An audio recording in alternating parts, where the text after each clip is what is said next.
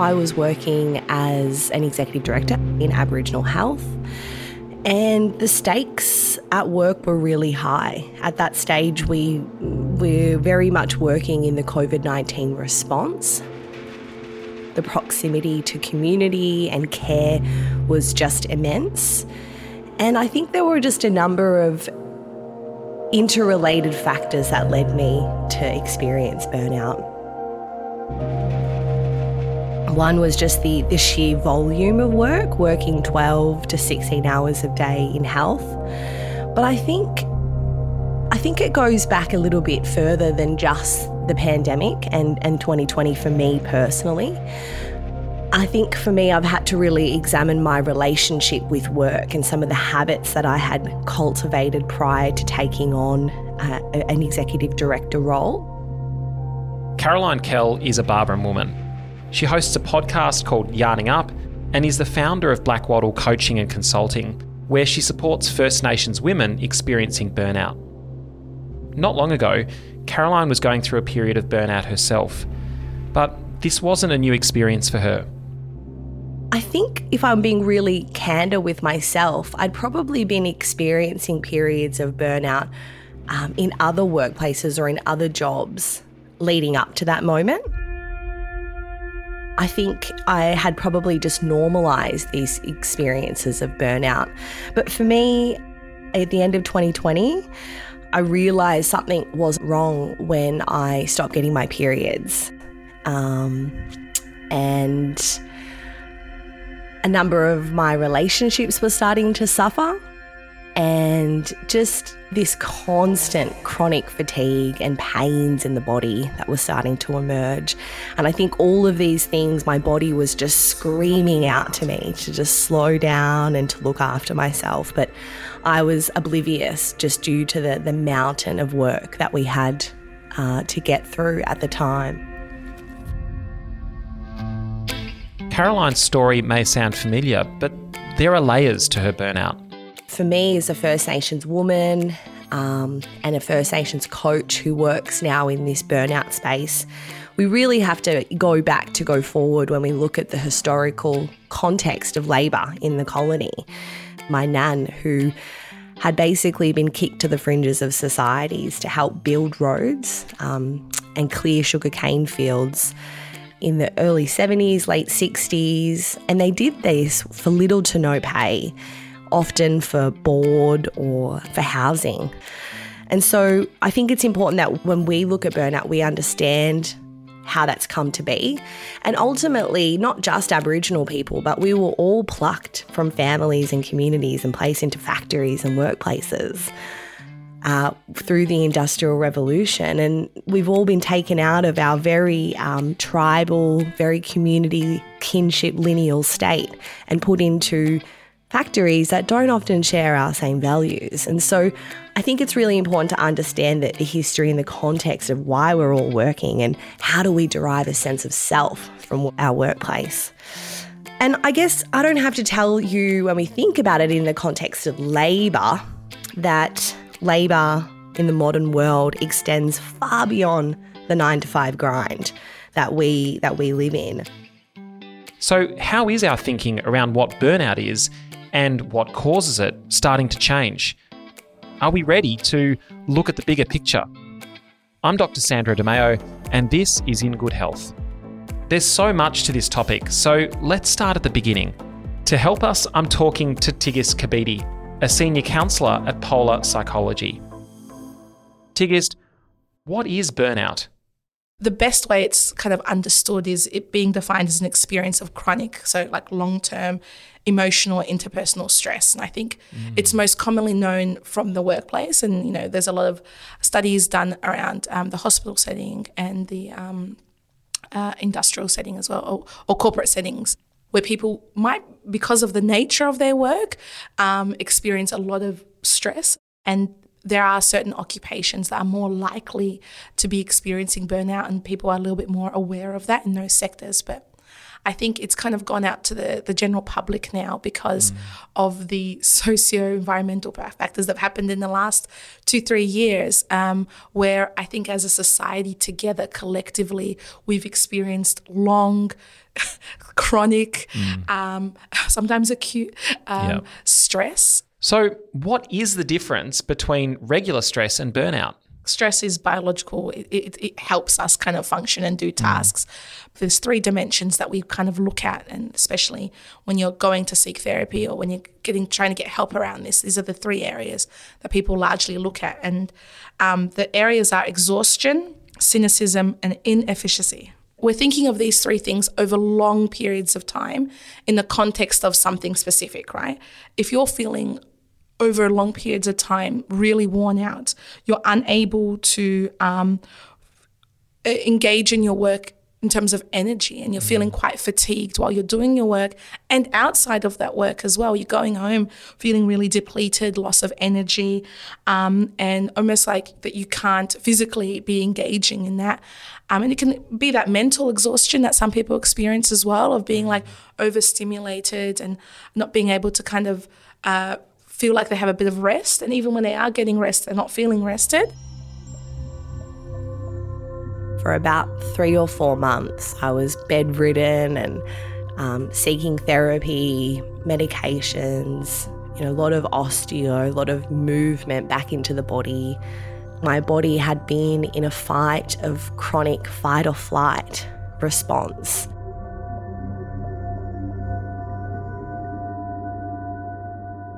But then we kind of go into the second, which is the cynicism. Mm. Um, which is kind of what we're talking about is kind of like the psychological and emotional side of things. So feeling like you have like a loss of hope in the work that you do, like a loss of idealism. Um, you you would notice that you're kind of uh, socially or emotionally withdrawing. My relationships had started to suffer, not being present or available for my partner or family and just this kind of lack of, of being divorced of joy almost and, and that kind of having an impact on the people around you. You know how we're showing up at work and how we're bringing that home can really start to impede some of those relationships. So you have these burnout symptoms of exhaustion cynicism and inefficiency. What does inefficiency look like essentially it talks about like reduced personal accomplishment. Wow. So um, finding that you're not being as productive as you normally would be, mm. or you're having um, lowered capacity to where you, you normally used to be. Um, and that can kind of like um, mirror um, with cynicism in terms of low morale as well. Like, mm. I don't feel like doing it. Why should I do it anyway? I can't be bothered. And it's inability to cope with kind of what's going on. So I think when all those three things are kind of happening at the same time, that's when we're um, that's when organizations and when people and when when society and community are saying, hey, this this might be burnout because mm. these three things are existing in the context of work or in the context of a particular thing. So, Tigist, when people are dealing with these really systemic stress factors, it's much harder to address than just taking a few months off work, right? And I think this is the reason why there is such discussion around burnout because there, I think originally we've individualized burnout as being an, something that a, a, person is going through and it's kind of their fault and mm. they need to figure it out instead of this acknowledgement that we exist in like systems right because the, the traditional methods of dealing with burnout is you know, supporting someone, getting them time off, and you know, helping them figure out how to do their work, and then maybe we'll just rearrange a few things, and and that's it. Mm. But these are band aid solutions, right? Yeah.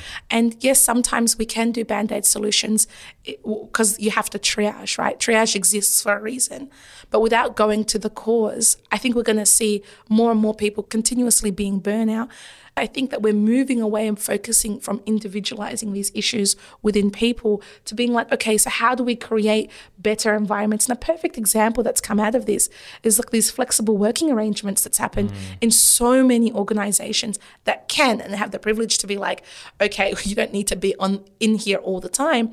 It responds to burnout, mm. but it also responds to a greater issue, which is around like, how do we work in a sustainable way? There's actually a lot of nuance to grasp when we're trying trying to understand the causes of burnout, isn't there?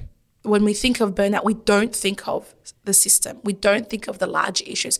And we don't think that people also have like complex identities. Mm. So if you're in a workplace and you're like, oh hey, I'm I'm working. So me as a African Australian woman who works in this space, I, I will experience marginalization as a woman. I'll experience marginalization as an African woman and people with diverse identities and um, identities that are marginalized or experience inequality will experience that and have burnout in those spaces as well. Mm. So I know there's a lot of people who are like, all these things that are going on um, in terms of the political landscape, people can be exhausted. Why is it that so many burnout stories take place in the workplace? I think it's the most clear cut way to find burnout, right? So there's a cause, there's workplace, and then there is a cohort that are connected to that. So I think a lot of the studies that have occurred, whether it's in a hospital setting or the corporate setting, are they're very nice and clean.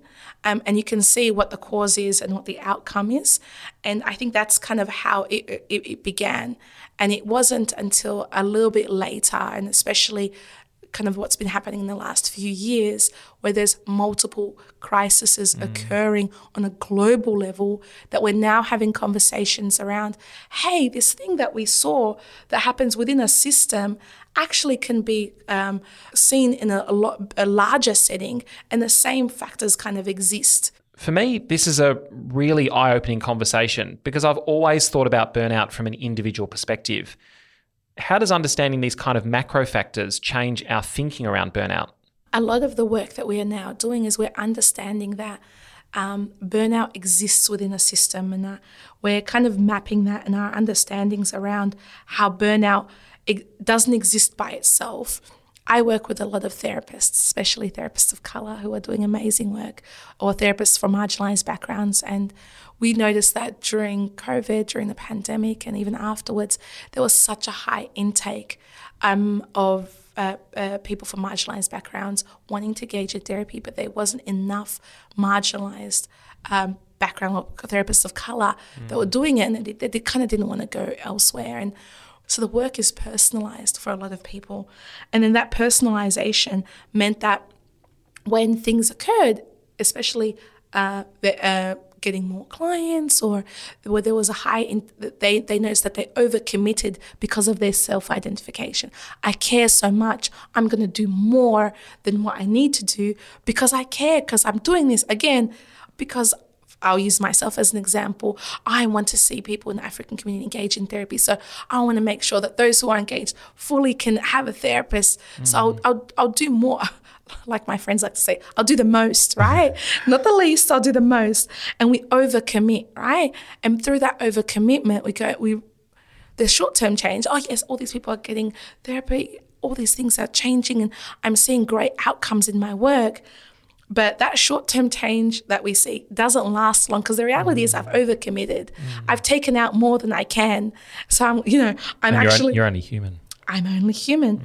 And then because I'm only human, I start to either feel guilty or yeah. I resent the work.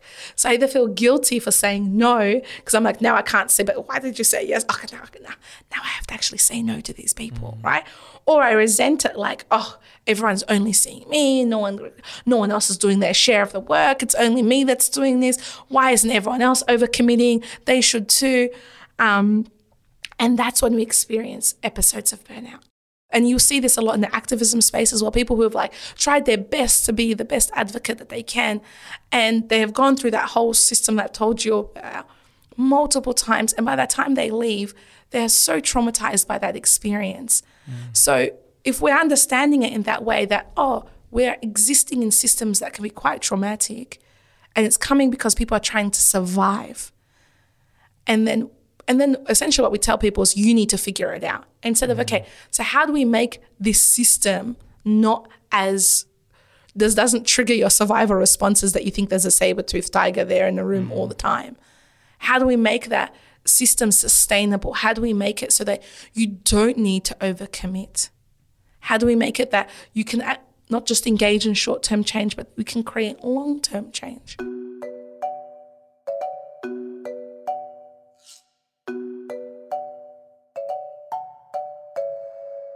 You've just outlined the types of compounding factors that affect people with marginalised identities. What needs to change to reduce those burdens? Yeah, I, th- I think that's a great question. I think when I when we think of this and when I do a lot of the burnout workshops, right? Um, uh, we famously um, noted that as well-being is resistance, right? So taking care of self and taking care of community then takes care of the system. Mm. And I think a lot of the time, what we're told is the system needs to change, and then the community will change, and then the individual will heal. So I think it's actually the other way around. I think it starts off with, and we're going to go back to our little example again of um, workplaces, right? Because it's a great place to start.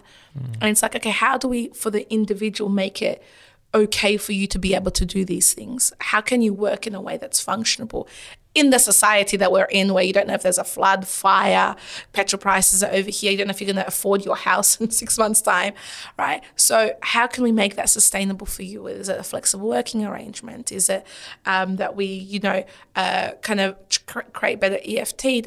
What do you need? Mm. What do you need? And then that would then kind of be like, okay, what does the collective need as well? Let's talk about the individual for a moment. So, if people are feeling like they're burning out, you know, what can we do to protect ourselves? To what are the steps we take on that journey of self care?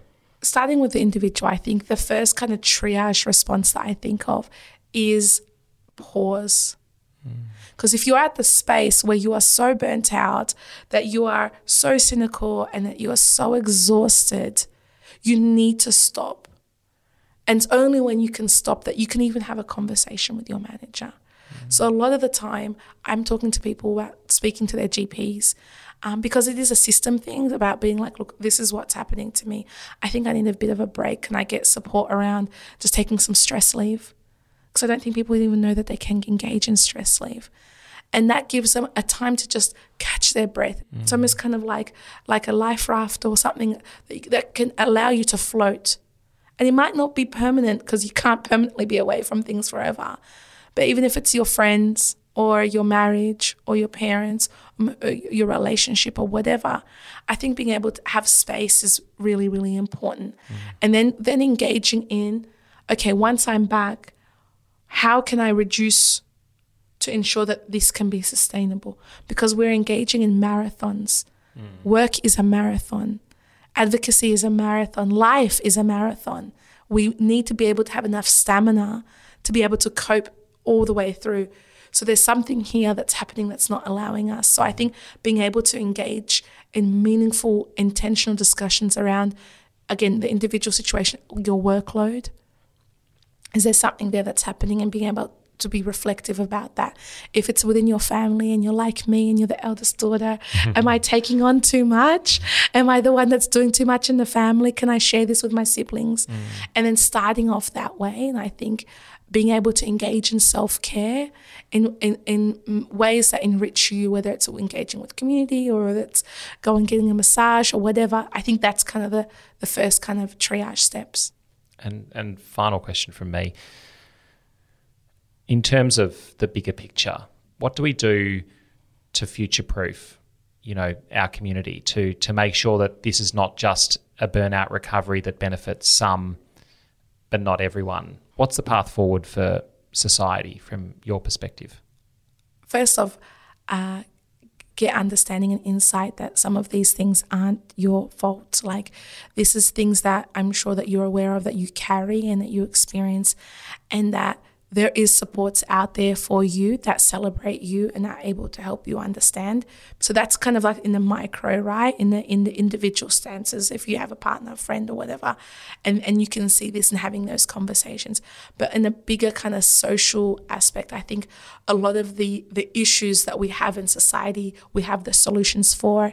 It's just that we're not actually engaging in those solutions for various political reasons, and I think if you are in positions of power, if you are in positions that you have means and access, really thinking about who is the, the, the bottom person that's most impacted by what's going on and including them in the narrative. So if you're thinking about who is the most Im- uh, impacted and are they in the room with me for this solution? Because a lot of the time they aren't. And even if they are in the room, are they given a place of authority within that space? Can they make decisions or are they there only to ensure that I feel okay because I'm making conversations about young people? So I need to have one young person there. But are these young people involved from the start to the end, in the inception, in the mm. idea? And I think that's kind of how we create kind of wider change by not just having um, diversity, inclusion, access, and all that for the sake of it, but for the meaningfulness of it, and for the in, if you're doing it intentionally, and if you're doing it planned, then you are able to have solutions, especially if those solutions are given the power and the um, the respect that they have. They can make change. The recovery for burnout is a lifelong practice. And I speak about this with clients all the time. I say, you know, getting free from whatever it is, whether it's time management or limiting beliefs or our worth or um, it's a process, but staying free is a practice. It has to become an ongoing routine, ritual, a way of life. That's Caroline Kell of Yarning Up and Blackwattle Coaching and Consulting, generously sharing her experience of burnout, as well as her journey to both understand it and overcome it. We also heard from Tigist Kabidi, a senior counsellor at Polar Psychology, about both the micro and macro causes and effects of burnout and what we can do to address them holistically. If this conversation has brought up anything for you personally, or maybe you just want to find out more, you can head to our show notes to find a list of recommended resources. There's plenty more episodes to come too, covering topics like sleep, exercise, and social connection. So make sure you're following us in your favourite podcast app so you don't miss an episode. In Good Health is a podcast by VicHealth, hosted by me, Dr. Sandro Demaio, and produced by Deadset Studios.